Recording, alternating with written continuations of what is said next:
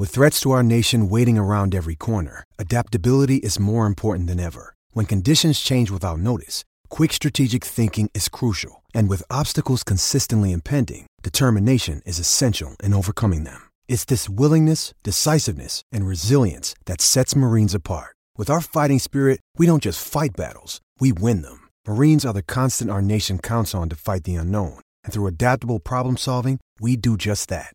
Learn more at marines.com. The Hail Varsity Radio Saturday Morning Show, presented by the Nebraska Lottery. Strap yourselves in. Here are your hosts, Chris Schmidt. Y'all don't even know he was a virgin until he's 28, and now roll tide. And Mark Cranack. Time has come for someone to put his foot down. And that foot is me. Welcome to it, weekend editions here. It's Hail Varsity Radio, presented by the Nebraska Lottery. Chris Schmidt, Mark Cranack, Elijah Herbal. Driving the bus. Great to be with you. Big day today with the Big Ten Subcommittee presenting new testing programs. Let's get the right thing di- distributed. Let's get uh, all that say uh, in favor say aye and Let's get something on the books for October. We'll talk about it. You can join us this morning. Numbers to get in 466 3776 466 3776 800 825 5865. Find us on Twitter, Chris Schmidt at Schmidt underscore radio. Mark Cranack at Mark Skurs, Elijah Herbal at Herbal Essence. Email Chris at HailVarsity.com. Cranack, how was the week? I tell you what, on uh, Facebook, the old memory photos kept popping up between uh, a year ago when we're in Boulder that looked so great and then turned out not to be. It's also uh, marks 20 years since our road trip, getting lost uh, on the way back from South Bend. My friend, how are you? Good old Elkhart, Indiana, Uh-huh, at the Camp home KOA. Of, the home of Jamar Johnson, Husker right. standout. Yeah, we got to we stayed there for a little bit. That was good. Um, got a new pup this week. Yes, you did. Tell me about your pup. You've named Yeah, it. You've named it uh, Warren, haven't you, Commissioner Warren?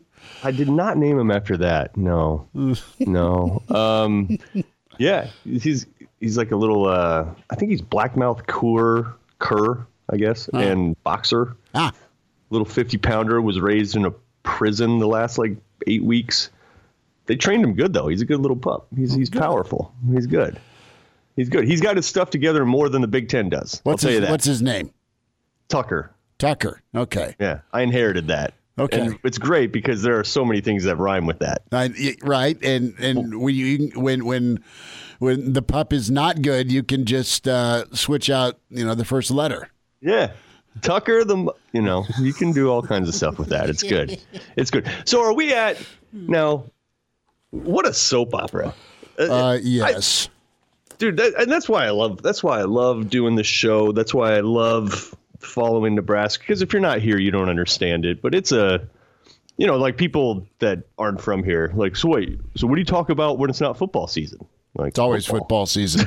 what are you talking about? Like, we, there's a drama unfolding at all times. It's like the equivalent of, I don't know, as the world turns or Young Desperate and the Restless. Housewives meets Dallas meets As the World Turns and meets Nip Tuck. I mean, go Yeah. go through the list. It it is Yeah. what it is, and man, uh, big opportunity that really got started by Scott Frost a month ago uh, with Yeah. his Zoom conference call to the media, uh, backed by athletic director Moos, Ronnie Green, Ted Carter, and Mm-hmm. Nebraska has been the fullback in this for every other of putting it. Yeah. every other school that has been afraid to pipe up or has been hesitant to pipe up. Well, Nebraska has passed the baton ahead, and for this to, to get turned around,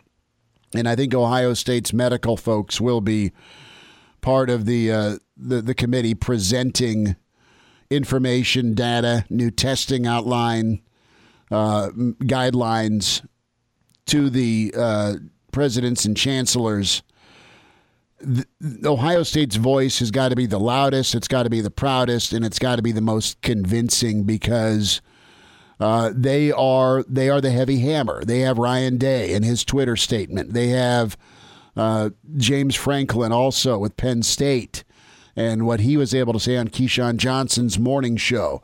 You have serious doubt. You have big time criticism and you have the ACC kicking off today. You have the Big mm-hmm. 12 kicking off today. You have the SEC in two weeks. So let's see if the eight people uh, on this uh,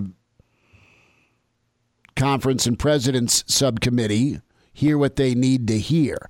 Here's what I think I think you're going to have those schools that are, I think you're going to end up having programs and universities have a choice to opt out, just like you've given players a choice to opt out. Mm-hmm. I don't think you're going to have all 14. You're not going to get.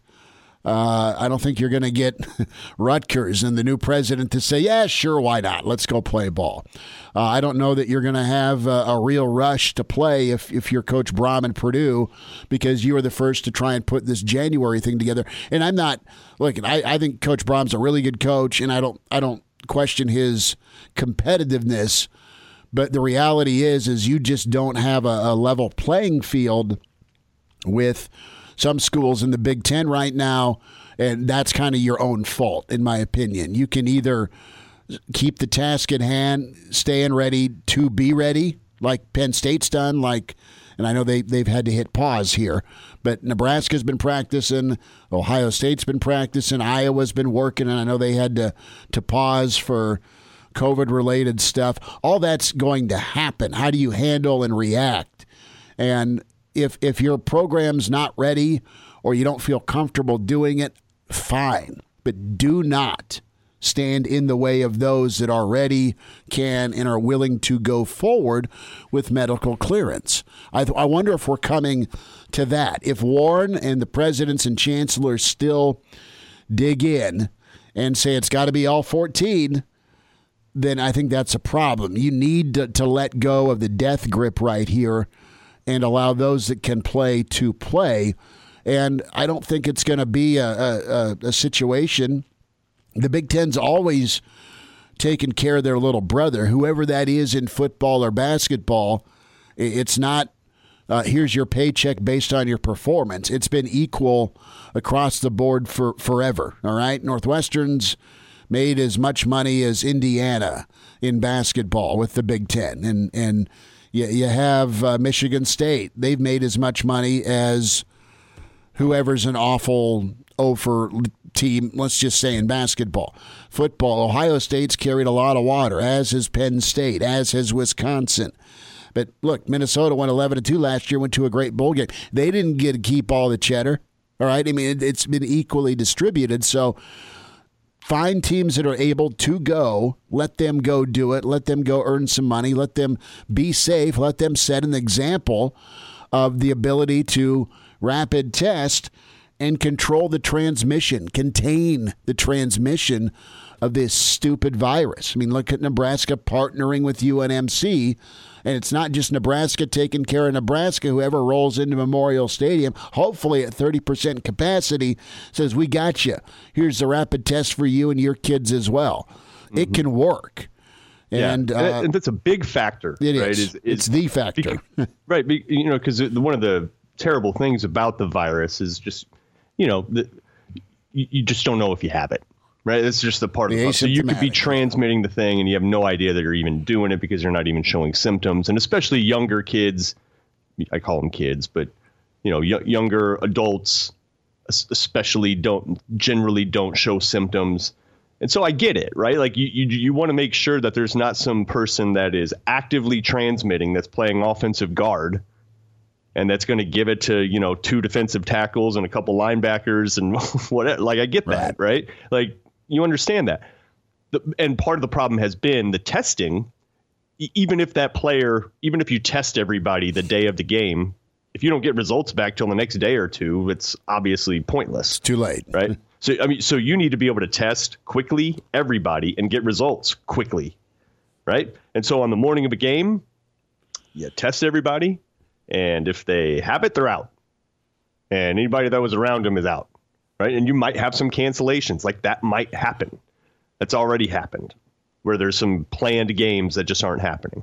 Um, happening at the high school level. Bellevue West and North Platte were supposed to play after Bellevue West had to seek out a, a, a different opponent because Creighton Prep had to shut it down. Right. Look, we all get that that stuff's going to happen, right? Like it's it's going to. You you are not going to have just a a contiguous season with no interruptions.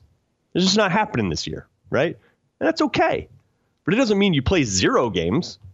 It should not mean you play zero games or give it any shot and then I think compounding all this too, Chrissy, I, I, am sure you saw this floating around on social media, but there's a there's a group called Navigate, and they they're kind of a sports data company um, that does a lot of analytics on sports, and and they calculated the brand value of right. all college football teams this year, and topping that list in terms of brand value is none other than Nebraska. Nebraska in front of Bama, right in front of Bama. Um, and and even and, and the way they calculated it was something like it's it's revenue per fan, fan base, and fan percent of state population, and you calculate all those things. Nebraska is essentially the most valuable brand in college football. To to to even accent that more, five of the top ten are in the Big Ten. SEC's got two, Big 12's got two, Oregon is the lone Pac 12 rep. So you were talking about five of the top 10 most valuable brands. And, now this is just one metric, it's not the end all be all, but point remains the same. Five of the top 10 brands in the sport are on the sidelines. Like that speaks to the ramifications of this whole thing, which is speaks staggering. loudly staggering. And then you combine that with, for the most part, outside of coaches, co- coaches have been spouting off from the beginning because they're obviously the most biased and they just want to play ball. And they've worked their you know what off mm-hmm. all off season to put in place protocols to where they could do it with as much safety as possible. Right. So they obviously they were going to spout off from the beginning and and be against this decision by the Big Ten. Nebraska was unique in that all the way up to the president level, they voiced their displeasure from the beginning. There was never a, well, we're just going to go along with it. They're like, no, hell no, this is stupid. Mm-hmm. Right. And we, we do not believe that this should be the final decision. Well, what happened this week, late this week, gloves kind of came off. Right. yeah. I mean, yeah, you had it, and it felt concerted to me you know, I think you have some allies within the Big Ten, some strange bedfellows. I think you have Nebraska and Ohio State topping that list. I think they have found. I think they have looked across, you know, the the vast plains at each other and just kind of nodded their head like, "Okay, you're all right." Like I, I, I see where you're coming from. And then Ryan Day, to your point, comes out with this. I mean, he didn't he didn't hold anything back, right? He comes out with this statement that was obviously crafted just straight up calling out the Big Ten. James Franklin does the same thing, and it was it was one after another on yeah. and Thursday. Ted Carter. With, yeah, and then I mean that, that's, your, that's your that's your bang bang bang on on, on one day. That's on the, one day. yeah, and you're talking about the president of the whole university system. So just boom, boom, boom, boom. You have active dissension at all levels from two of the top, at least two of the top four brands in all of college football. And what is the Big Ten without those brands? It's the, the Big Ten is nothing. The Big Ten is a collection of these valuable brands that mean a lot, right? So the pressure is, there, there's been pressure all along, but it got ratcheted up big time, big time in this past week. And today, is the day when the bylaws of the Big Ten have to be turned over to Lancaster County Court. Right? They they do, and to to to put a cherry on top of this pressure campaign between Day, between Teddy C, between Franklin, you have the Attorney General, Mr. Peterson, yep. Say, hey, guess what? You're out of compliance. You're out of order. And we need to make sure you're uh, you're on the up and up. And what that does is it now that that one was really interesting to me uh, because if you operate as a nonprofit, which the Big Ten is, like I know that's kind of hard to wrap your brain around, but officially they're a nonprofit, right? And so to do that, in order to operate, you need to be licensed to be a nonprofit and you need to follow guidelines in whatever state you operate in, including Nebraska. And so Nebraska found and there are plenty of nonprofits that probably aren't in compliance. Hmm. It is it is a heavy regulated industry, the nonprofits, but it's also not heavily policed, right? You, you know, so but they found Nebraska found a loophole and is like, y'all are not holding up your end of the bargain here to operate as a nonprofit in Nebraska. And so you're getting these legal challenges left and right at the Big Ten level. And this one's it's legitimate. Like well, you can't laugh it off. It's not eight no. college students saying we want to go through your files. This is the the most powerful law enforcement official in the state of Nebraska mm-hmm. requiring this and what can't get covered potentially with the lawsuit, specifics to minutes and data and correspondence and conversation and communication mm-hmm. is now covered by the attorney general. Dude, the, listen, when you're a nonprofit, you, any member of the public at any time and a and a nonprofit is expected to furnish this. I know of a couple of these things, um, and there's probably more. But at any point, a a nonprofit by law needs to turn over their books. They need to be completely transparent about that, and any member of the public can request that at any time. And by law, they have to turn it over, or they get fined by the IRS. Right. So, uh, so that's different than like a corporation, than like a for-profit corporation, private. You don't have to do that. But if you're a nonprofit and you enjoy the benefits of essentially having a tax-free existence, that's that's your duty to the public is that you have to have complete transparency. You also have to have a set of bylaws. And those bylaws need to be public. right? Uh, the minutes thing, I don't think those have to be turned over, the meeting minutes. I don't think by law you have to, at least federally. Maybe you can at the state level. I, I, I just don't know. But regardless, you have to be transparent and you, you cannot shield things from the public that a nor- normal corporation can. So there is validity behind what Nebraska is saying. And if you're the Big Ten and you're the COPC and you're Kevin Warren and you're the handful of attorneys that I'm sure they have on retainer – I mean, you are just getting pummeled left and right, and you got to ask yourself, is it worth it? You can't stand anymore. And here, no. here, here's the thing: you have rapid testing capability. The thing that's been so frustrating is the the timeline here, as we are down to two minute warning time in the fourth quarter, trying to get this thing up and running to make yourself eligible to be a playoff contender. When you, when you look at Wisconsin, when you look at Penn State, when you look at Ohio State, okay, the one leading this charge. I mean, we're hoping Nebraska would get to a bowl game this year. That's how much the kids want to play. I, I'm interested here to see just what the direction is by the Big Ten.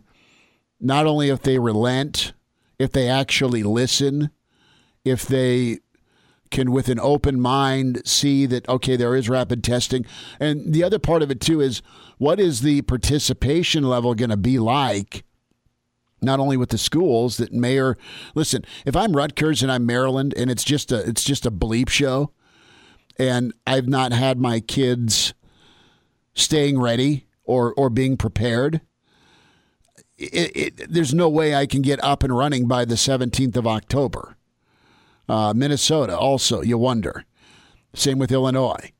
But the, the fact remains that there's a number of schools that can and want to go compete, and they should be allowed to do this. It's it's different, man. You've been monitoring the situation. You've you've tried to stay open, but also reserved until you know better data or more breakthroughs occur. That that has happened with rapid testing that has happened with the the ability to control your contact tracing slash you know transmission containment with these rapid tests. And from a myocarditis standpoint, you've got you you got some dude on Twitter here with Harvard this morning. I think I sent a, a, a copy to you and you, Elijah, about that myocarditis should not be the reason you keep football from happening because you have too many doctors. Not that it's not serious, not that it's not important, but you can't just pin it on, well, a kid's going to get myocarditis by playing football and it's going to kill him. He could, but he could get it with an, another virus that he that he gets during the off season. So to to put all of that on football and COVID uh, is is not accurate. And listen, if if you're going to have some programs opt out, I get it. I, I I do get it, but don't stop the whole thing from happening because a few can't do it. Let the few that can do it do it safely, and have have open ears and an open mind. Uh, if you're these uh, eight members here that are going to get the presentation today, I mean that's that's what I'm fearful. I, I said two weeks ago we're doing the the Wilderness Ridge show. Big Ten knows that they did something a little funky with the the the vote the first time. Is this the mulligan off the tee box to do it right by the bylaws? and still shut it down. I mean, they're getting a second crack to be right. They're getting a second crack to be accurate. They're getting a second crack to do it appropriately. You can take a mulligan here. You, you can, and, you and but, but, you've been forced. You've been forced, kicking and screaming yeah. to do so. Are you still going to dig in and just say no? Think about Harbaugh in Michigan. We can make a lot of joke about whole milk and you know half naked wrestling and and khakis. But that dude uh, was out protesting to play ball last week, and he's up against something that just would ruin me. And that is the guy that runs your university is is pretty anti anti football, and he, he feels like it anyway. And he's an epidemiologist, so he's got the medical backing, and, and plus that Michigan shine. I mean, if he's trying to roadblock things that would that would just that would just wound me. Uh, if I if I'm a football coach that's trying to do this, you you've always suspected and seen the uh, the Grand Canyon type chasm between athletics and academics. At some places, you got this tug of war by, you know, what's our identity? What's our front porch? Well, we're a we're a, we're a research institution of higher learning. Yes, you are, and there's a lot of you that are great at it. Most of you in the Big Ten but there's a there's there's a there's a high priority and and more identification tied to your, your sports programs in a lot of the, the, the spots in the Big Ten too. And uh, part of that tug of war has been the issue with this too. You can bring in medical and you can bring in concern and you can have the, the reality that COVID has been a nightmare.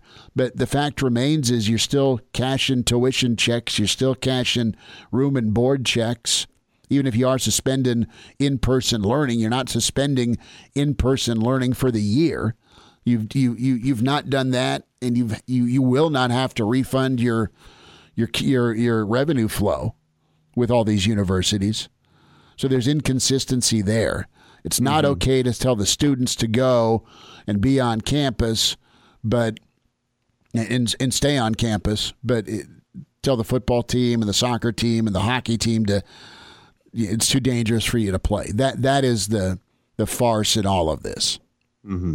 And it's and it's coming to a head. And it's, I, you know, I it feels like they jumped the shark and they thought that the entire college football season would be canceled in some way, shape, or form. They wanted to be seen as the leader, right? Mm-hmm. Follow us. Mm-hmm. We're the Big Ten. We know what's up.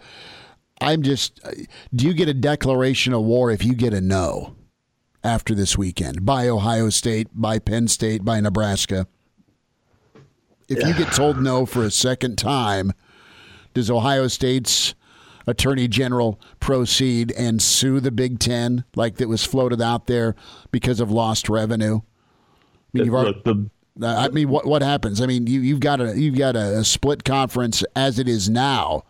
Yeah. Do, you, do you have a, a, a broken union, so to speak, after this weekend if you don't get the answer you want. Yeah. It. By the way, I was just looking up some uh, nonprofit laws. So, so by law, you must turn over your Form 990, which is essentially your tax return, which has a lot of detailed information. Uh, you can learn a lot from those things if you're investigating a nonprofit in any way, shape, or form. And the most recent one I can find that is publicly available is June 2017.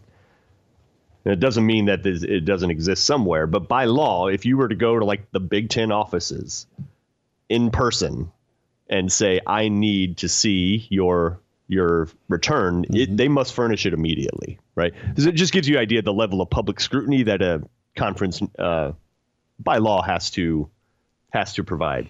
So it's on now. And here's the thing: if they look, if they if they if they call a mulligan, uh, people look, people are going to be forever soured by the last month, but people will get over it pretty less, damn quick. Last six months. You know what? people, it's it's people always will get over it pretty damn quick. yeah. You got drunk and puked at the party, but we're still inviting you.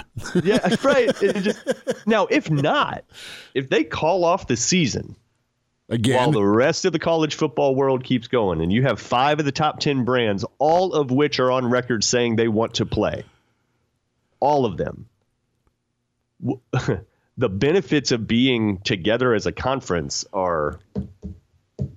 uh, That's why you join a conference, right? So you're like-minded. yeah. You you you want to you, you want to enjoy that that mutual benefit of you know academics, athletics. All there's so many reasons why there's Strength in numbers is what you got. Right. So- and the other part of this too, But that falls apart oh, it's yeah.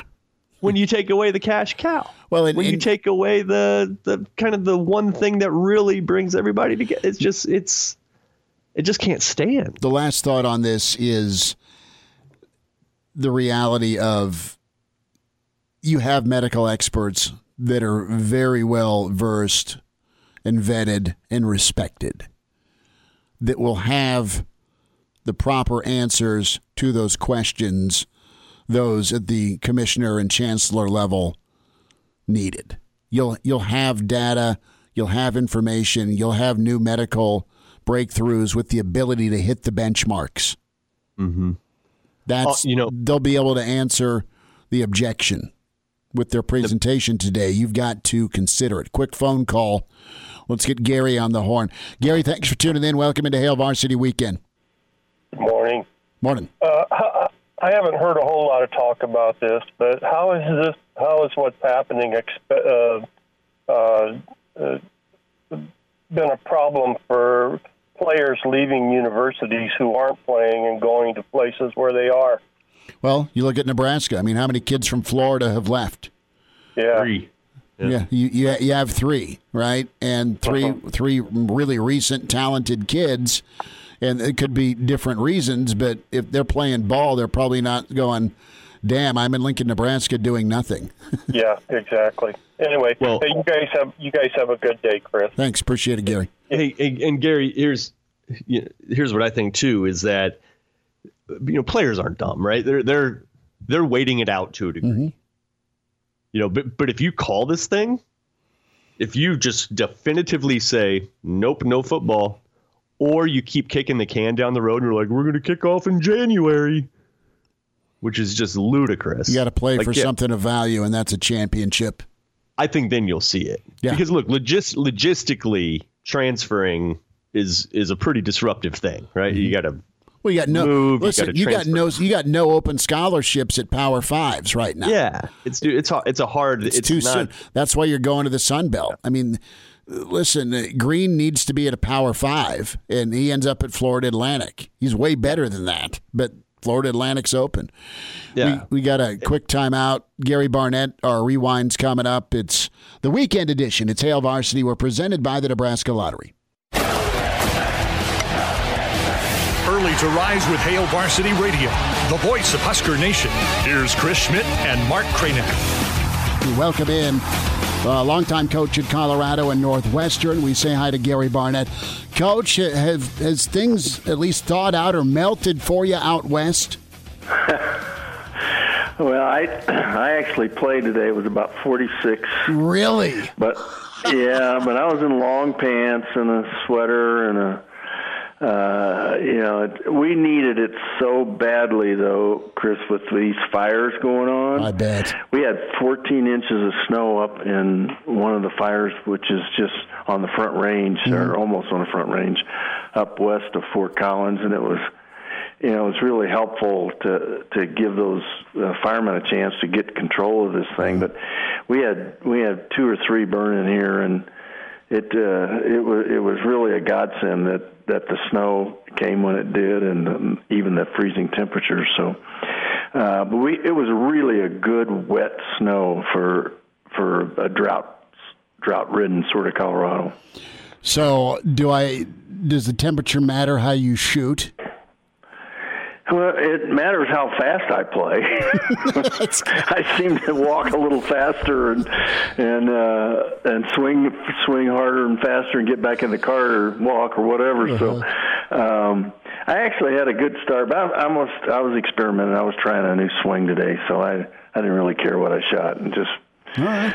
wanted to learn something. But that's unfortunately uh, that's that's who I am. I'm sort of that way every day. No, that's all right, man. I'm glad you got out. And you you bundled up, right? And you you went you went and played uh, played 18. That's awesome. Gary Barnett's with us, Coach. Uh, a lot's happened uh, today in the Big Ten. Uh, it started off this morning, ESPN National with Keyshawn Johnson and his radio partners. They had James Franklin on and uh, James Franklin, very outspoken this morning about Big Ten leadership, uh, questioning, frustrated with the communication side of things. And then Ryan Day, uh, again, with his statement on Twitter, uh, questioning communication. And, you know, that, that question that, that he can't answer is I, I can't, I don't know why, kids. I don't know why we can't play when everybody else in the state of Ohio can. Coach, you've been uh, you've been in meetings, you've been in conferences where there's been disagreements, you've been in meetings and in conferences where there's been frustration. But I, you know, I don't remember ever having two pillar programs and their head coaches speaking out against a conference like this. I know Coach Frost was frustrated with things. But this is Ohio State. This is Penn State coming out. What what's your reaction to the the statements and comments today from both of these guys?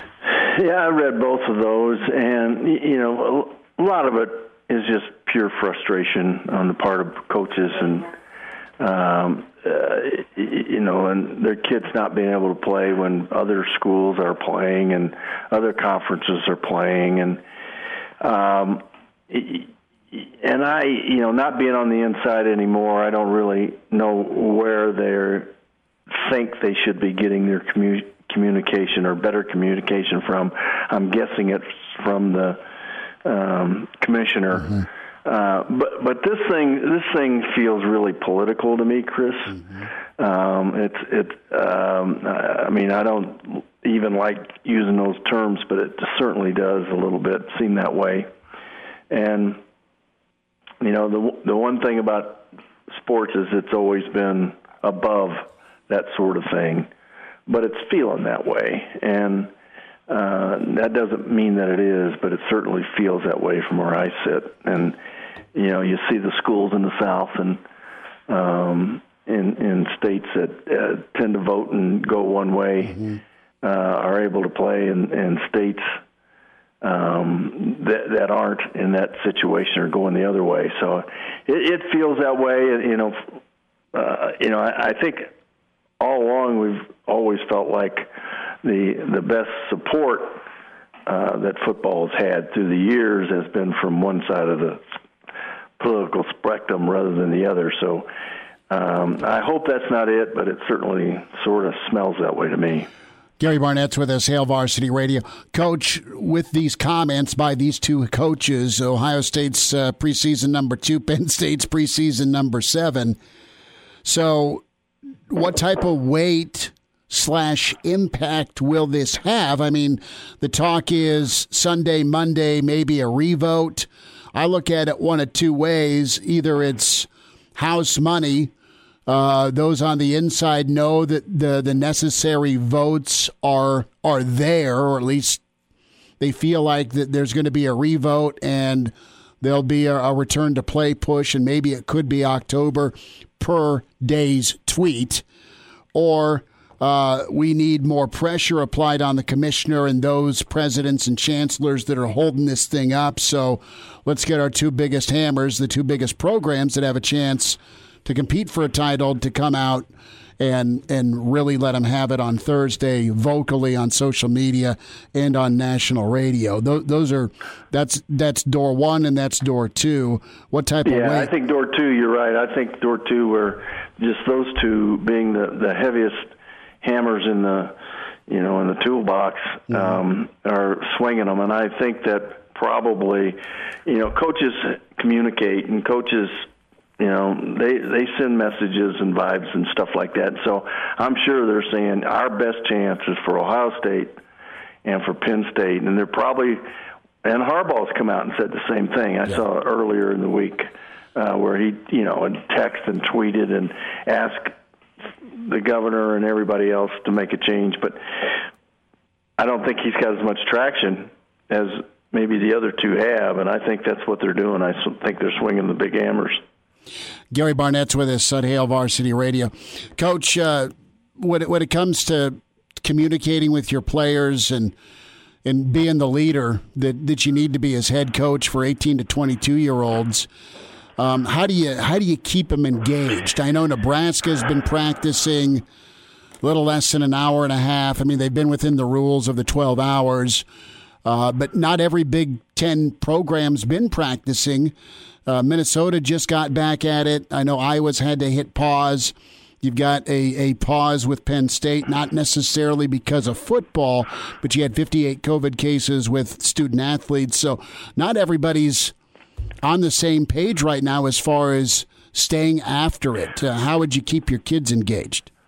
Well, and that's a that's the problem is that uh, not everybody is on the same page, and and that's the world we live in right now. And uh, I think keeping the athletes engaged is you, you just have to keep putting out that carrot uh, in front of them and keeping hope alive that it might happen. And so, um, you know, every time that uh, Ohio State or Penn State swing the hammer like they just did, you know, it helps everybody else. Um, and it helps coaches keep hope uh, out there for their players to to be able to play. Um, you know, and we're we're so early in this thing where, uh, at least in the season, to where anything could still happen, and you hope that it might still happen. But if it's like this a month from now, then uh, then I think that's it. And so it's it's interesting. I don't know whether the the administration or the powers to be in the Big Ten are just sort of holding off and hoping they can get to the first of October, the middle of October, so that everybody realizes they can't really go do it mm-hmm. or what. But it, um, there certainly is a lot of political pressure and a lot of um, you know popularity and, and a popular movement to try to get this played in the in that conference.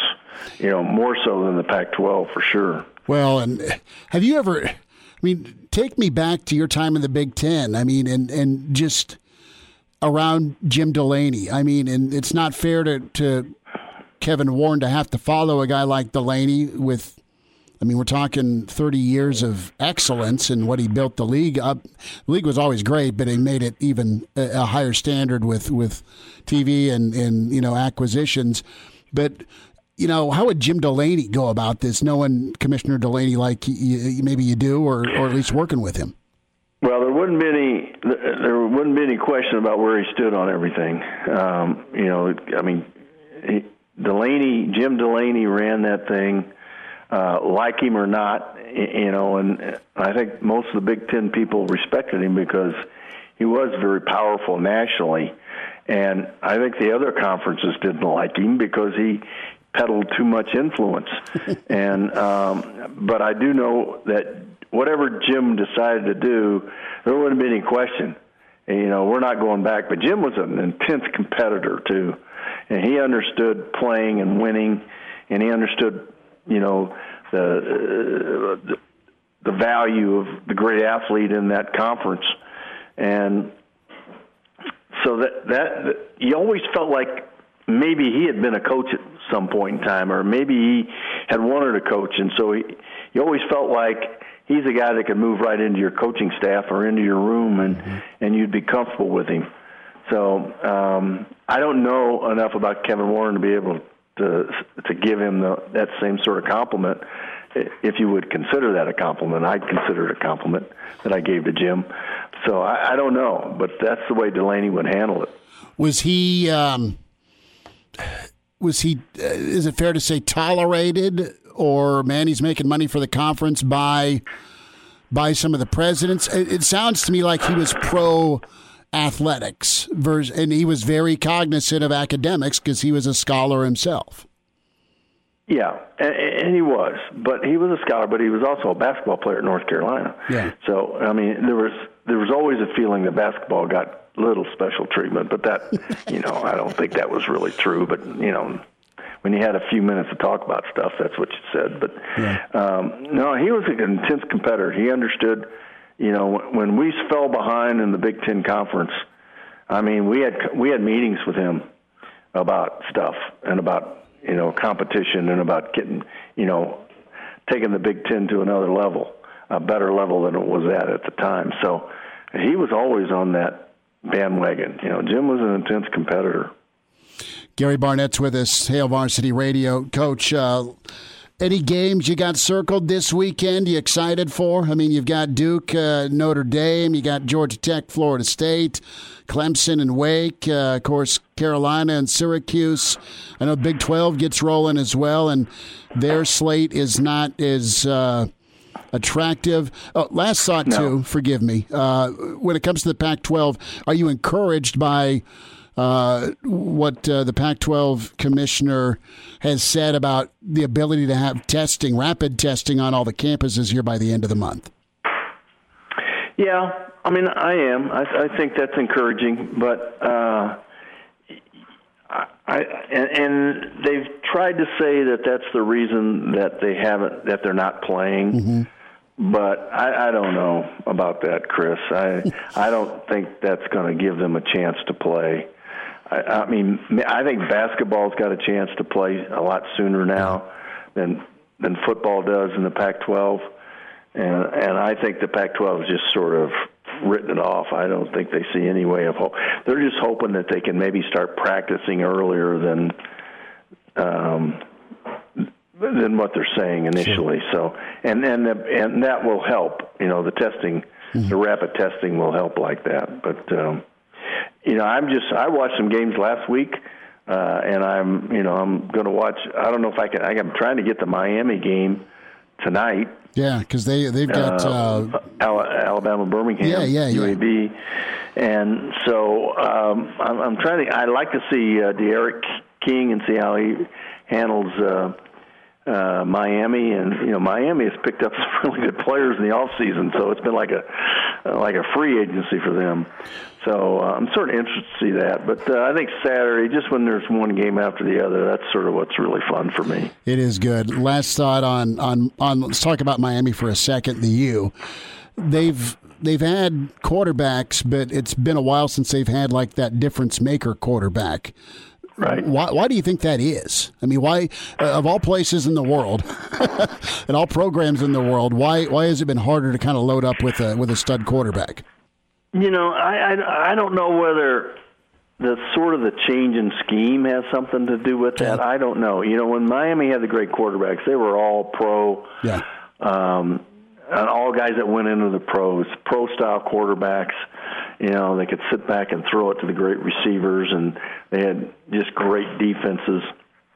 And I don't know. I don't know whether, you know, the change of the college schemes to uh, run around, throw it wide open, that sort of stuff has has hurt them. I don't know why it would. You know, all the players that come out of Miami, you know, are leaving and going to other great programs. So I don't know. I don't have a good explanation for that other than they just had a tremendous turnover in coaching staffs. That's fair. For a long, you know, I mean they've they've been as bad as Colorado. Yeah. Coach, you have a good weekend. Enjoy some football. You stay warm, and we'll talk again. Thanks so much. All right, Chris, you bet. Talk to you later. Take care. There he is, Coach Gary Barnett.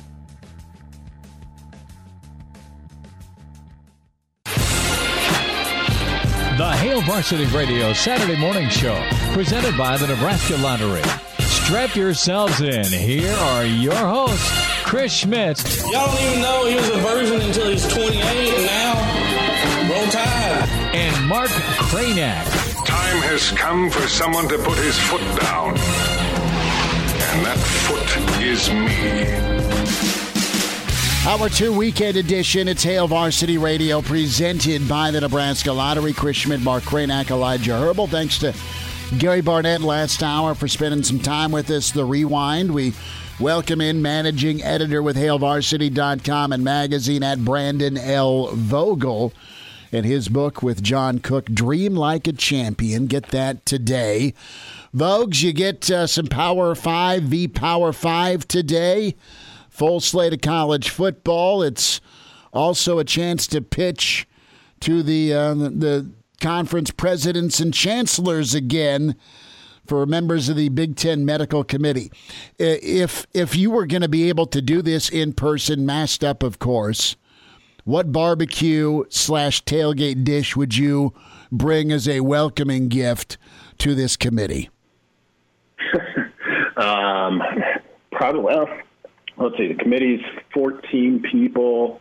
You got some extra people in the room. Figure 20. Uh, you could probably you could probably go with a brisket at that. You'd have, okay. you'd have a, a, little bit left over, but yeah, that might that might be where I go. I mean, yeah, we've talked about this previously. Kind of beef uh, beef ribs are, are the ultimate for, for me, but yes. uh, that, that, that's that's that's a lot of weight to uh, trek up to to Chicago. Um, so yeah, we'll go we'll go with brisket. So the the argument being, uh, listen, myocarditis won't kill you, but we eat too many beef ribs, we might hurt hurt one another. it's like, look at this beauty. Did you guys enjoy that food? Uh, that wasn't good for your heart either. Um, That's where I'm going. Yeah. yeah. I don't uh, know Brandon, if that that well. Brandon Vogel is with. we, we, took a we did a wrong turn there, Cranack. you got I personal. love it though. Brandon Vogel is with us on on Hail Varsity Radio. Boy, uh, pretty eventful Friday, huh? Or was it even maybe it started Thursday night? But th- things switched. Brandon, did it feel coordinated to you, where you had some of the more prominent uh, members of the Big Ten all the way up all the way from Ted Carter as the University of Nebraska president down to you know uh, James Franklin, Ryan Day. Did it feel concerted to you to apply sort of maximum pressure entering this weekend to get this thing back up and running? I think there's been a an effort certainly to to exert some pressure. Um, it might be just knowing that they were going to revisit things over the weekend. I, am still kind of all over the place on what return to play might look like. October still feels like a, a real long shot to me, but even exerting that pressure to say like, "Hey, we're here, we're ready." I mean, even Nebraska's kind of announcement, well, it wasn't even an official announcement that they are ready to go with with rapid testing. Like that's that's good, but it, it doesn't do you any good if the rest of the teams you, you have to play aren't, aren't up and running. So, I mean, even something like that is to say, like, hey, see, here's another box we checked. We're ready to go. Um, so, so what are you going to do? And I mean, you know, we we talked previously, you know, weeks ago about how it kind of looks like Ohio State and Nebraska are are aligned in this, and you know, with their historical standing in the sport, carry a lot of weight. Um, now it feels like they're coordinated. I mean, you have the Ohio Attorney General come out and say, "Hey, there's some legal paths forward here for us if we choose to do that." You know, it's it's a little mob bossy of like, you know, be a shame, be a shame if we had to to go to court over something like this. And then Nebraska's Attorney General comes out and offers yet another legal avenue. So yeah, it does seem like those that want to play are are pushing the buttons they have available to them. Brandon Vogel's with us. And what do you think of the timing of Ohio State, Penn State, Franklin Day? Was this timed out perfectly, or should they have piped up sooner? Um, I mean, I I think it's a little bit of it is due to well, what what both of them were talking about to a degree is just kind of the lack of information from the league at this point. So it was tough to know, like, okay, so they make the decision, and that felt final until you saw how much backlash it received. I mean, you, you know, people are going to be disappointed about no football, but as these other leagues forged ahead, it just kind of kept shoveling coal into that particular Big Ten furnace for, well, hey, isn't it maybe we should think about this again and and all of that. Um, so, I mean, I think it is timing wise, sure, they could have come out earlier, but I think they're kind of trying to build a case right now for what whatever um, meetings are happening this weekend. Who knows if there's going to be a vote, um, if there's going to be what they're even voting on. But it, it does seem like uh, the coaches and athletic directors, at least, kind of realize, hey, if we're going to play it all this fall, like it's it's go time, and I think that's why you've seen it ramp up. Now, Brandon Vogel is with us on Hail Varsity Radio. So, b- by law, nonprofits have to have bylaws and they need to stick to them. Those are that's like a specific legal document that they have to follow legally. Otherwise, they open themselves up to a lawsuit. Is it your understanding? Because I just haven't actually physically read it yet. Is it your understanding that a vote by the Council of Presidents and Chancellors is specifically written in the bylaws. Like they have to do that. Is that your understanding? It, it is. Um, so I saw an older version of the bylaws. I can't remember uh, where it was. I think Indiana had it on their website somewhere. Um, someone had tweeted it out. I mean, this was almost a month ago now. Um, and you know, so so we know, like it's just accepted as fact that you need sixty percent of of that board on board to to kind of go forward with any college decision. So, I mean, that right there indicates to me that yes, a vote is is necessary, um, whether it's an official 11, 11 yays, three nays, or a more informal process. I mean, I guess it has to be somewhat official to even be able to officially get to 60%. So, yeah, I would assume that that is, in fact, a part of their bylaws.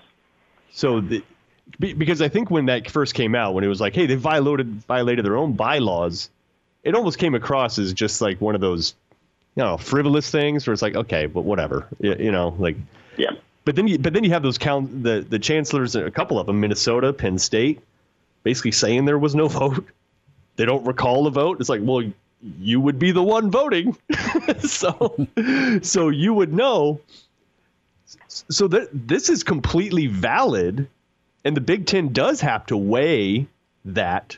They have to weigh that decision. Like, do you really want Big Ten, like the full force of the Nebraska Attorney General's office and the Ohio Attorney General's office coming, potentially all the other states? Like, do you really want that? right? I mean, do, do you think that pressure will be enough to ultimately get this thing going? Um, I'm still somewhat unsure on that. I think the, I mean, it, it's all about pressure. I mean, look, the, the lawsuit about, you know, or the mention of a potential suit against the Big Ten for, for not having its paperwork in order in the state of Nebraska. Uh, nobody cared about that for a decade until there was a reason to care about it. I mean, it's about playing football, like, and that's that's the goal here. I think we're seeing that it is having some sort of impact, and if the Big Ten doesn't want it to go any further than that, I mean, that's ultimately where I'm at this weekend. Like the Big Ten needs to just say something, like have have a plan, and and this stuff goes away. Ohio State or the state of Ohio doesn't end up suing the Big Ten for for monetary damages. The Nebraska thing probably goes away um, because it, it will have achieved, I guess. It may not even be exactly what they want, which is probably a start as soon as possible. Um, but just getting a start date in place is probably enough to make some of these legal threats go away, I would think. Um, and I think that's where we're at now. Um, it does feel, um, based on various reports and just things you hear, that something is close to happening, but it's still not clear exactly what. What, why, why do you think, sir, uh, jump in here, Chris? Do it, man. Why do you think October 10th, or, uh, or for some reason that day, that date has been out there a lot? early October of October 10th. Why why do you think that's not in play? You mentioned earlier that you, you think, think that's a long shot. Because I'll go with Bill Moos and Gary Barta over Sir Yacht. I mean, you, you, you kind of you kind of you kind of explained it. Uh, you know, it's it's out there, but why? I mean, and, and that you know, this was a week ago, but like the only information we have from actual people involved in discussions are Bill Moos saying there's nothing to it, and Gary Barta saying it would take a medical miracle to play by October. There's no doubt in my mind from a football perspective that the teams could be up and ready to go by then, um, assuming they're not in, you know, in a having paused workouts or dealing with with small outbreaks or any of that stuff. But you know, and it doesn't mean that things couldn't have changed since those ADs made those statements. But like the people that are on these committees are saying October, yeah, we're just we're not close. Um, so I don't, you know, October 10th came out via some reporting. Uh, heard October 17th this week, and it all, all just seems like, yeah, that's that's kind of what everybody wants. Uh, and that seems to be the momentum for it to keep being mentioned. Now, could be wrong. They, they could come out, you know, tomorrow, Monday, Tuesday, and say, "Well, surprise, we were able, you know, rapid testing changed something or whatever it was, um, changed something for us, and a late October start is is where we're going to go." I mean, I do also think that if, I mean, excuse me, Ohio State has kind of made its dissatisfaction even more plainly known over this past week. I don't know, you know, if you go October 17th, I think you could play basically an eight game schedule, have a week wiggle room, and still play a Big Ten championship game on the same day the SEC is scheduled to. So that at least keeps you in the playoff time, which which probably matters for Ohio State and maybe nobody else, given some of the departures at Penn State. Brandon, I'm no legal expert, and I don't think you're certified by the Nebraska bar either. But you mentioned it uh, could be. I don't know, depending what bar we're talking about. no, but uh, but Brandon, you mentioned uh, a little earlier uh, that you, you think these lawsuits could fade away to nothing if the Big Ten does vote to play. And reading through that one from the Nebraska Attorney General, it just feels like that's got more more staying power. Do you think that these lawsuits fade away and people go, "All right, we're playing football, so we don't care anymore"? Um, yeah, I think so. Um, because that's, like I said, that's the ultimate goal here, right?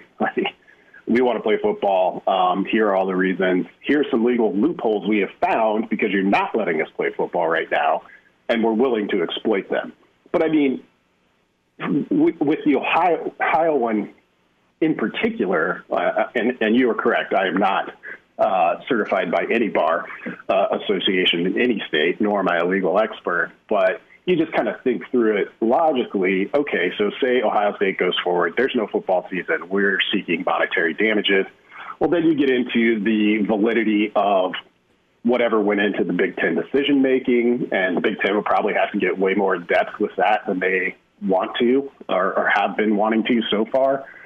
But it, then it just becomes like, does it does it stand up? And with with the Nebraska one, the, ultimately, I think they go away if football returns because you're suing your own partner. I mean, this is very lucrative for everyone involved in normal circumstances. We're not in normal circumstances. People are dissatisfied with that to to varying degrees. So they're trying to to change those circumstances to something that's more amenable. Um, that's why I think ultimately they go away. Not that they're not valid. Uh, I wasn't saying that. I'm just saying that at a certain point, are you really going to sue the entity that's providing you $40 million a year, um, well, almost $50 million a year? That's where it becomes pretty tough.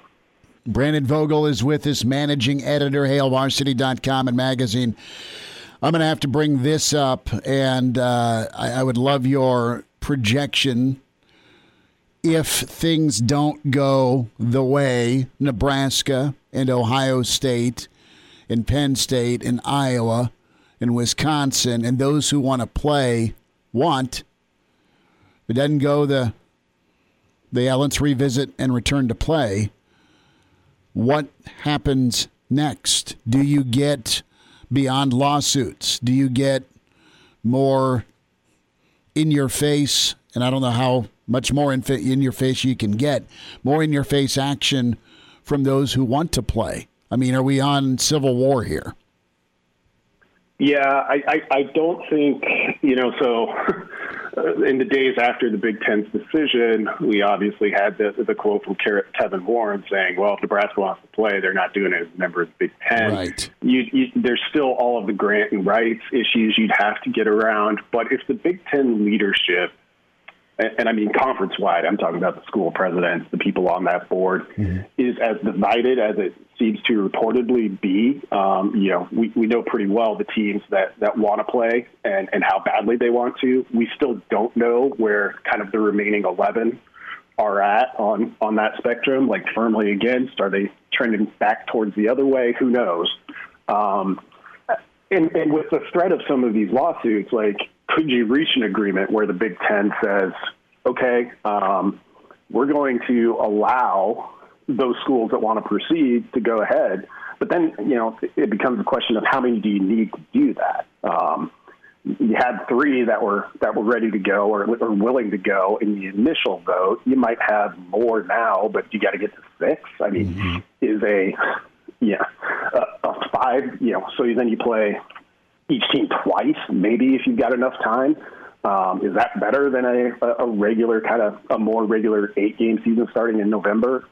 Who knows? But I think we kind of gotten to a point where I personally, at least, am not ready to rule out that some of these schools, if the Big Ten is willing to to relax their kind of standard rules, uh, might look at saying, "Well, we're we're going." Um, and I mean, you can't jump to another conference. You can't go be an independent. I don't think because who are you going to play? Mm-hmm. You need a group of guys to go with you, and, and it, it's still that's an extreme long shot in my mind. But just as things have escalated this week, I have started to think about it.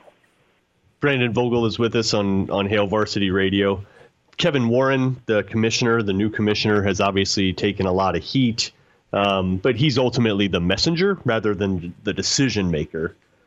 That said, uh, could you see him being made some sort of fall guy by the COPC just because of sort of the lack of respect he has earned throughout this whole ordeal? Can you see them potentially making a scapegoat out of him? Man, that would be that would be that would be pretty harsh. Uh, and then Kevin Warren might have his own his own legal claims right. to to start start investigating. I mean, it would be a little bit of hey, thanks for taking all of these bullets for us. It seems like everyone's out of bullets, so you can go away now. Um, you know, man, I have a hard time seeing that. It's just right. it, it's tough, and it, it I've tried to be very careful through all of this not to kind of assign uh, too much credit or blame to, to Kevin Warren. Like you said, he's he's leading this, and there and there's something to say, be said for for strong leadership. I think everybody kind of agrees in principle, just based on what they know about Jim Delaney, that things probably would have gone differently, and, and they should. You know, Jim Delaney had a lot of experience and Kevin Warren doesn't at this moment, not in this role.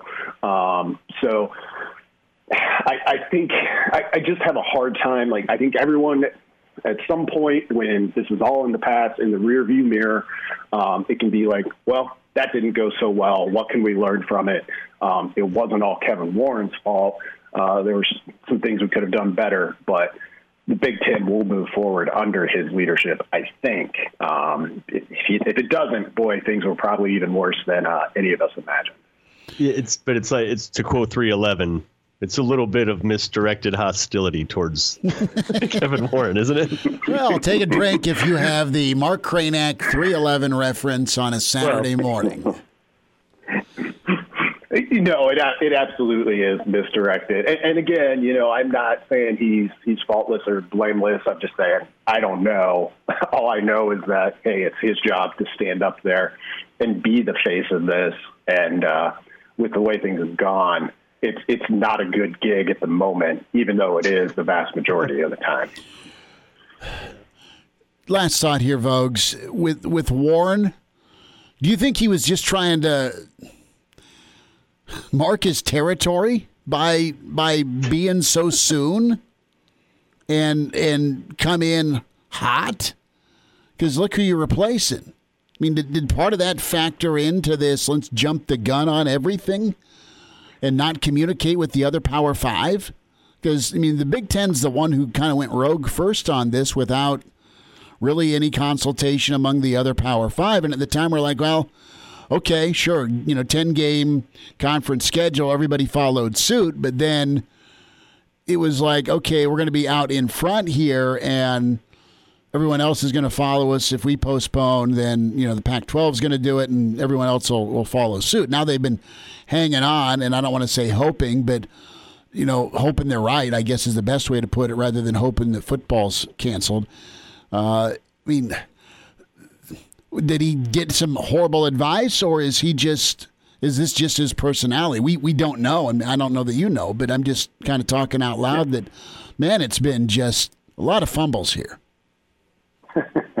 I, I, I don't know. Um, I, I do know that the Big Ten loves to punt. I mean, you know, so maybe it was just that. Um, no, I mean, I think I think more than more than more than ego. Um, or, or whatever we, we'd want to assign that to, it, it might have been, I guess, a more likely explanation in my mind is just kind of this this idea of Big Ten exceptionalism that ex- that's existed for a long time, and if you're a new commissioner, you might feel the need to to live up to that a little bit, or you just might feel it from the university president, presidents and chancellors, the people that that were making uh, the the vote on this. You know, for a long time, the Big Ten had a no repeat rule for the Rose Bowl, meaning you know Ohio State could have won the league six years in a row, but only gone to every other Rose Bowl. You know, we saw it with the BCS, with the way the the Big Ten and the back, well then Pac-10 held out and said, nope, we care more about the Rose Bowl than letting Michigan, for example, play for a national title.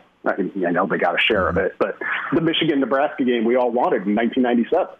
That couldn't happen because the Big Ten was just, you know, it, it's always kind of viewed itself as a little bit separate, um, or some might say a little bit above the, the rest of the sport. And that's that's been around for a long, long time. So when you take over as Big Ten commissioner, I think whether you want it to continue being that way, whether you don't, um, you probably certainly, you know, almost certainly feel that pressure no matter what. Well, we got a new T-shirt for when uh, we kick off October seventeenth, and uh, we got to get the old Hail Varsity printing press going with the uh, the T-shirts, and it's got to be Big Ten exceptionalism, but have that block in uh, everywhere that uh, it's uh, warranted on the front of the T-shirt. I love that Big Ten exceptionalism.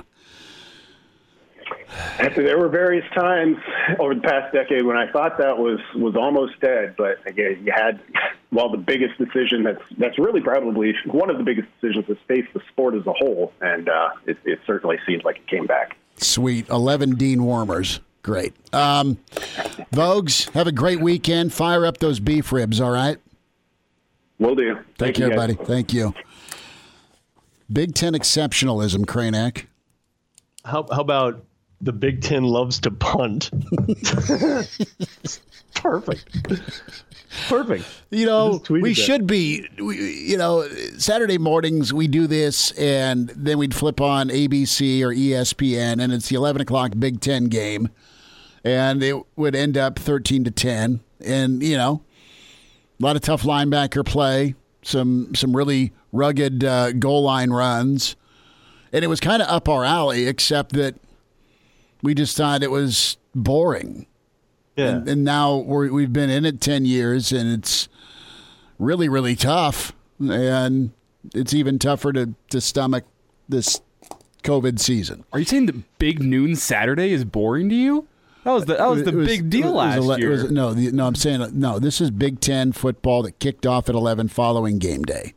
yeah, like last year that they didn't have like uh, who No, was th- it? this isn't last year. They this had a is, lot of great games This is last the year. 90s. The big t- the this- Big Ten's adjusting. now. I'm talking when Kranak and I were growing up. It was all right. Corso just put on a mascot head and let's go to Beth Mowins. let's pour a drink. I mean, yeah, and not only was it three yards in a cloud of dust, it was with the exception of Ohio State. They always had some fleet receivers. They were so did good. Michigan. Yeah. But everybody else, I mean, it, look, it's one thing to run the ball, but run the ball with no variety, right? Like it was just. I mean, at least when Nebraska ran the ball, it was out of multiple formations. You had option, you had elite skill athlete. It was different than just under center. It was it was what tights. game manager not named Drew Brees do we get under center today at eleven? I know, brutal. It was not good. Wh- Whereas Nebraska had dynamic, a dynamic running game. That's the difference, Nebraska had eleven guys on offense, is what you're saying. basically. Yeah. All right. Gary, Gary Sharp's coming up. The Iron Horse will join us. Hail Varsity rolls forward, presented by the Nebraska Lottery. Glad to have you back. Yes, sir. You heard me right. Here are the guys, Schmidt and Kranak. Well, Hector, here's the game plan. You're going to bring us two absolute martinis. You know how I like them straight up. And then precisely seven and one half minutes after that, you're going to bring us two more. Then two more after that every five minutes until one of us passes out. Excellent strategy, sir. Weekend edition rolls forward. It's Hail Varsity. We're presented by the Nebraska Lottery. Chris Schmidt, Mark Kranak, Elijah Herbal producing. We say hi to the Iron Horse. It is Gary Sharp. Sharpie, how's your week? Uh, you know, not bad. I mean, we all we all play the uh, soap opera, soap opera as the Big Ten turns. But other than that, doing well. Thanks for asking. Man, what are you what are you feeling today here? A a monster. I feel we need Don Draper in, in on the Zoom call today for a pitch. Well, I think it's going to be interesting uh, with presidents that either they don't like the pushback, so they've dug in their heels, or they look at their situation and they're realistic that considering what they have in place, they can't play football, or they maybe listen to someone who you know is an expert, like the president of Michigan, who is an epidemiologist, and they didn't know much about what was going on. You four months or four weeks ago, I beg your pardon, they made a decision that that maybe was a little hasty, and people are rethinking. But you know, something has to happen because this has been another bad look for the Big Ten this week. There's people undermining the conference. You know, the conference is right now, I think, at a, at a, at a tipping point of either really coming apart or trying to find a way to take a little baby step forward while you're still arguing. I I hope something's going to happen. I don't know. It's it's hour by hour, guys, on if I'm optimistic or not. But I think there's a discussion going on, and hopefully we can move forward to some type of resolution. Whether it's all 14 or eight to 10 schools play football, I think something has to happen this week, or you're going to see departures. You're going to see coaches more angry. You're going to see a really really big problem that will not be fixed overnight in the Big Ten. What do you think happens? October kickoff, November kickoff, or stick with this whole yeah we'll come back in January thing? I think November. I, I think when they push and shove on a Zoom call, I, I think it's all for one, uh, one for all, and they will look and say, okay, we've had developments in things that were our concerns back in August, like rapid testing, uh, contact tracing. What is myocarditis? How does it affect our student athletes? Um, do we have enough PPE equipment? So on and so forth. I think that there's still going to be some schools that say, well, yeah, if we start around Thanksgiving, we would have that stuff in place. So I would feel better going that route. I also think, I just, I just believe that it's going to be all 14 have to go. I, I think the way they're going to look at it is they're going to push for 14 have to play on time. Even though, you know, you think about it, if, if you don't want to play, don't play. But again, if you're Michigan, think about this, guys. Michigan is playing football. If Ohio State is playing football and Michigan is not, um, there will be a mutiny in Ann Arbor. They won't let that happen. But I, I think it's more towards Thanksgiving, and I don't know if that appeases everyone or not, but at least it's something. I, I of course, want football sooner than later, maybe around Halloween. I just, looking at the presidents, I, I think we're looking at Thanksgiving. But at least we would have something. Is that good enough for Ohio State? And they've been a, a louder voice this week. Ryan Day on Twitter, James Franklin. If if Ohio State gets shut down on their chance to play for a championship and their medical experts have deemed it okay to go forward, does Ohio State rock the boat even further? Do they do they threaten not just lawsuits, but do they make a case to to go rogue that Nebraska had first stepped out and say, "Listen, we're not we're not trying to divorce you, Conference Big Ten, but let us let us go explore options." If Ohio State gets shut down, what's their recourse? What do you think they do? Well, first, uh, thank you to the four amigos of this conference Scott Frost, Ryan Day, Jim Harbaugh, James Franklin for speaking out. I would like to see more coaches come out and speak. Uh, I would like to see the PJ Fleck of the world come out and speak. Kirk Ferentz's other coaches come out in support because that's their job. Is they want to play, they want to support their kids, they want answers. I think with Ohio State, I think if I'm, you know, there's a lot of stuff that's being hurled at the Big Ten, especially from Nebraska when it comes to courtrooms. but Ohio State threw the biggest dagger. You know, Nebraska's like the rookie in the room where they can say stuff. They get a they get a platform to say stuff, but people go, "Be quiet. You're just a rookie." Ohio State is the 17 year veteran that when they speak up, you go, "Uh oh," and they spoke up. But here's put the timeline together, guys, and all this confusion is that statement that was released by Ryan Day. And you know, we all know why they want to play. They feel like they have the best roster that they've had in a long time in Columbus. They want to play football. Plus, he doesn't want to lose his entire roster. He makes the statement on Thursday, apparently after they had been on a conference call with the commissioner, which is frightening. If James Franklin goes on national radio and Ryan Day releases that after you had a conversation with the commissioner, oh, you're done. You're done. I, I don't know how you move forward. That you would ask those questions on a conference call and then release that statement. We don't know if that's true, but you know people are are, are, are uh, reporting that. So you make that statement that you want to play because you knew that you were losing a first round offensive lineman the next morning, like Wyatt Davis did yesterday. Um, I think Ohio State has probably beat their chest. I think they've made a lot of noise. I just don't know that Nebraska and Ohio State together behind the scenes can turn enough schools that they're going ahead and they're going to play in mid October. If they do, it's an amazing story, and I want the rights to the 30 for 30. Mm-hmm. But Ohio State rising up and staying as strong as a statement, because Ryan Day basically threw a haymaker at the Big Ten. Um, it may for, it may force a vote sooner than later, but I don't know what it changes. God, it's exhausting too, isn't it, Gary? Just, oh, you know what? It's, you know, it's just, it's just absolutely to, yeah. it's. Well, yeah, Mark, but for everybody. Mark and Schmidt, look at it this way: you're Scott Frost at Nebraska. You're still going through practice, but it looks like the same practice that you've been going through for essentially eight months now. And every day you've got questions from your players about, Coach, when are we going to play? They want a date. They want an end goal. They want something they can build towards. That's what you do as 18 and 22 year old student athletes. You're on a schedule. That's kind of how you're built. And there's all this anxiety and the mental health part. we've got a lot on our plates right now. But if you're an 18 to 20 year old football player and every day you ask your coach, hey, when are we going to play? What's going on? Is this rumor true? And the coach can say, I don't know. We just got to we got to stay the course. I don't know. Then there's the other element, guys. I really believe if Big Ten by this time next week does not have a plan to return to play, whether it's in October, November, December, or January, you are going to see Big Ten free agency in the portal, and it will, and you will lose some guys that you never expected you would lose, and you're like, thank you, Big Ten. And so then you say, well, those we should sue the Big Ten. I, it's just this a plan would at least get you going somewhere. They've got to have a plan before the next week is over, or the Big Ten guys might be over as we know it.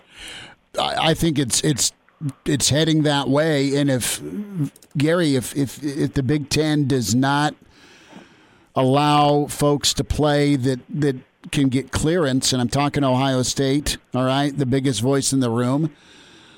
Um, you're you're going to see Armageddon with this league, and you're also going to see like you were talking about the departures and the transfers, and you could you could turn and, and tear down a program so quickly. How long does it take to build Rome? How long does it take for Rome to burn? I mean, you could see a program decimated, and I really think we are we are heading towards. I mean, we're already like taking shots, and there's no unity within the, the, the conference of unity. But if push comes to shove, if you don't have even if you don't get that October date, I think you're going to see folks jumping ship, man. Uh, November means nothing. I mean, I, I, want the kids to play and I want them to be healthy, but I think also you need to compete for something besides the second place ribbon. And if, if you go in November, there's a small, small window to even be considered. It's not that the College Football Playoff Committee couldn't consider Ohio State with uh, just a handful of games versus a full season, but it'd be extremely tough. I think that's where I'm at. I think you got to get this thing going in October and let those that can play play and give Ohio State a shot to go win a title. Well, I, I think there's a couple of developments that work in the, the way of having some football in the Big Ten sooner than later. Of course, the rapid testing. You know, Nebraska partnering with UNMC. Uh, we've seen the Big 12, the Pac 12. Uh, can you have tests available to you in hand by the time you start in October? I also think keep an eye on Georgia State freshman quarterback who was ruled out after he had come down with COVID 19 during the summer, and they did a uh, EKG on him, and found that they could have myocarditis. It was kind of lost yesterday, but he has been reinstated. They have continued to monitor him, and the doctors and multiple doctors in Atlanta have cleared him that the inflammation of his heart is not directed towards COVID 19. So, you know, is that kind of information going to be available to presidents and chancellors when they vote? I think the medical science and the, and the developments are different in four weeks. I mean, heck, it changes day by day. It just goes back to why four weeks ago did you put yourself in this position instead of just voting for a delay? And I'm going to turn this back to Kevin Warren. Mm-hmm. Guys, I think his lack of collegiate experience, his lack of how to deal with 14 different entities and what college athletics is, is really hurting him here. He also has a very poor communications team that has not helped him out through all of this. And I think that has really hurt him in not reading the room correctly. And maybe as a new commissioner, realizing I got some big shoes to fill and I want to be Jim Delaney right away, he came out and said, I'm going to be a leader on this instead of a follower. Because as we know now, he tried to be a leader. Only one other conference followed. The others are moving ahead. And you had a couple of days ago Bob Bowlesby taking a crack at the Big Ten when he says, Our job is to serve our members, and that's why we have waited this long to make a decision on if we're playing or not. We're talking about the Big Ten, guys. I mean, uh, but the Big Ten also, who is being sued by players, being being uh, their nonprofit status is being brought up by the Attorney General of Nebraska, which is crazy. They've taken off their bylaws off their website. They've taken off all the email addresses.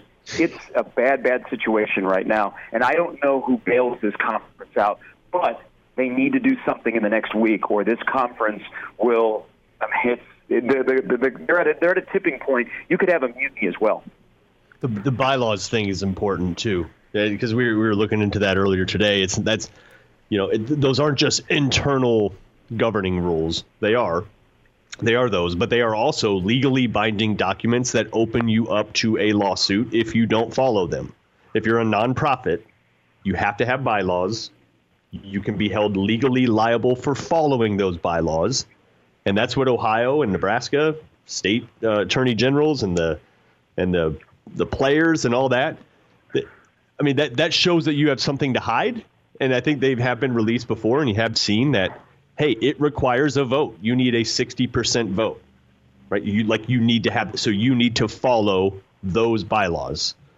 But then you have people who would be voting saying there was no vote, which renders this decision completely illegal and invalid. I mean, it's it's absolutely ridiculous.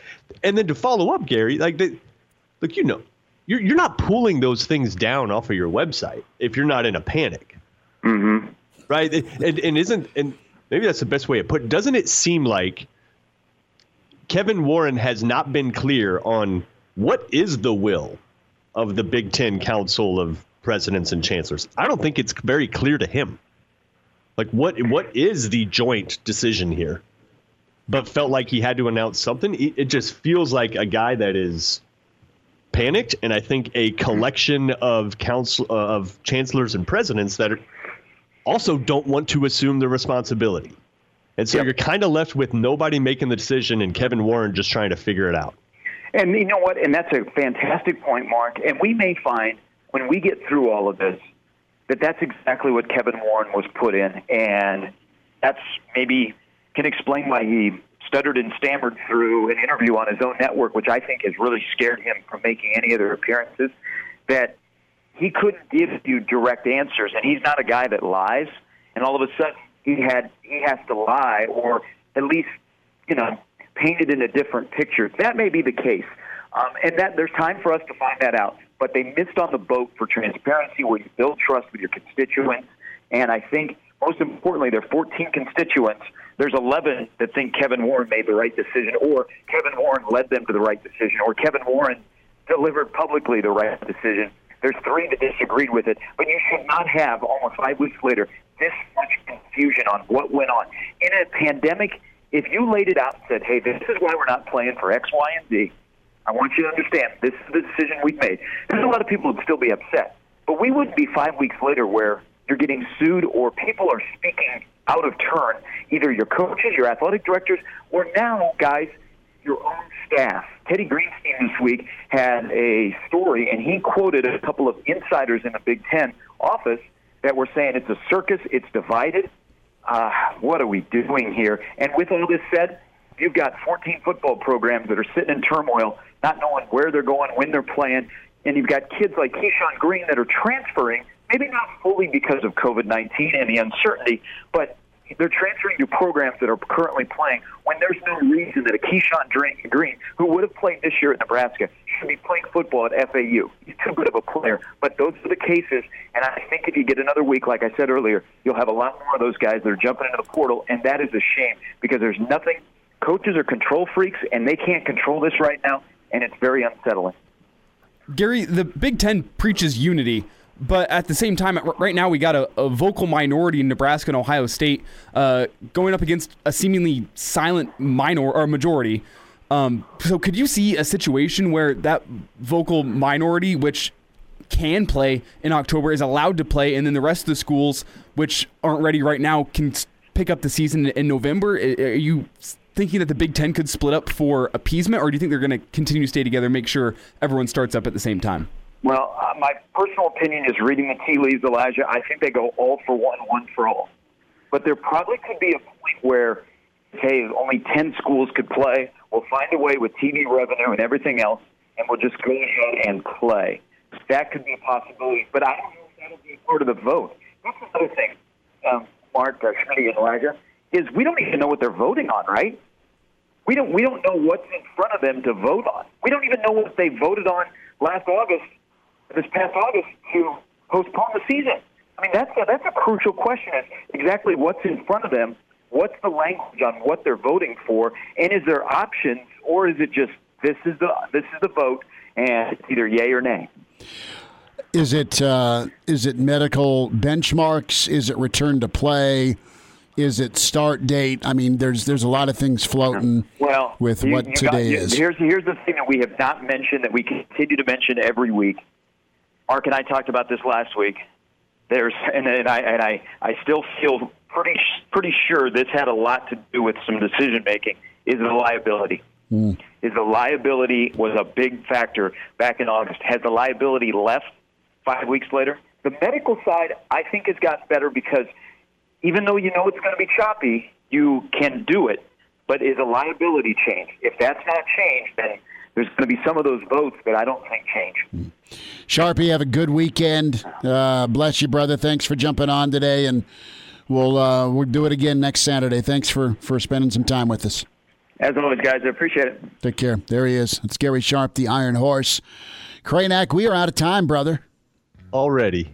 How about already, that? Already, Maybe next time this week we are talking about Nebraska's new schedule. That would be wonderful. Maybe. That'd be great. It would be great. Enjoy some college football today. And no, uh, I can't. But okay. What? Why? You get, you get, just, I can't because Nebraska. It's coming. Come on. We'll get down Nebraska's to the get, get, down to the cube with Hail Varsity and watch Iowa uh, 2014 Nebraska Colorado 94 gets going at 5:30. Talk to you on Monday at four. Thanks.